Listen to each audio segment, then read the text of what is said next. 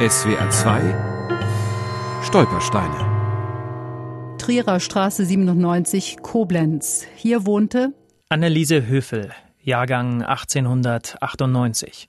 Verhaftet 1941. Zuchthaus Frankfurt am Main. Hingerichtet 28.08.42. Nach dem Ehepaar Höfel ist in Koblenz eine Straße benannt. Und das bereits seit 1947, obwohl Anneliese Höfel und ihr Mann Andreas KPD-Mitglieder waren. Eingetreten Ende der 1920er Jahre im Zuge der Wirtschaftskrise.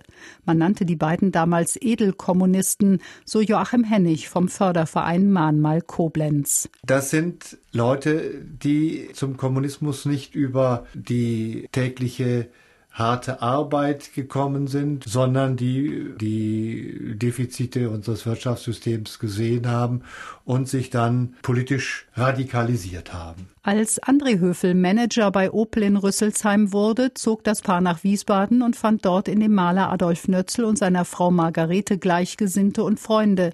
Sie gründeten eine Widerstandsgruppe. Nach 1933 wurden Anneliese und André Höfel systematisch verfolgt und immer wieder verhaftet. Das ist ein ganz massives Schicksal dieser beiden Eheleute, die sich praktisch bis zu ihrem Tod nur ein paar Wochen nachher gesehen haben. Nämlich ab 1933 war irgendeiner von den beiden fortwährend eingesperrt. André Höfel saß unter anderem in Sachsenhausen und Buchenwald, Anneliese in Lichtenburg.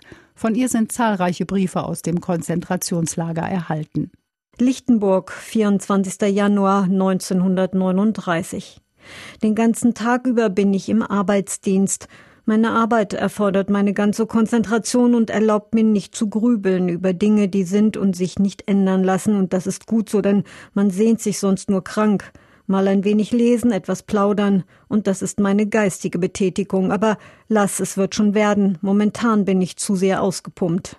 In die Trierer Straße in Koblenz, wo heute der Stolperstein liegt, zog das Ehepaar später im Jahr. André Höfel konnte nämlich von einem verstorbenen Verwandten einen Obstgroßhandel übernehmen.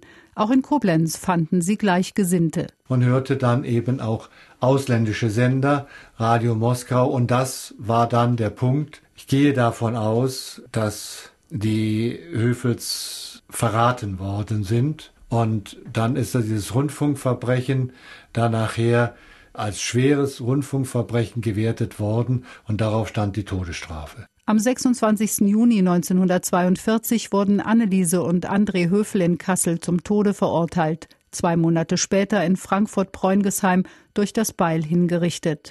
Die Freundin aus ihrer Wiesbadener Zeit, Margarete Nötzel, schreibt in ihren Erinnerungen Heute nach zehn Jahren höre ich noch Annelies sagen, Blümchen, ich bin gesund, mir tut nichts weh, bin nicht krank und doch soll ich sterben?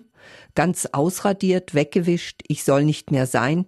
Hätte ich lebenslang bekommen, dann käme ich bald heraus, denn lange kann es nicht mehr dauern. SWR 2 Stolpersteine. Auch im Internet unter swr2.de und als App für Smartphones.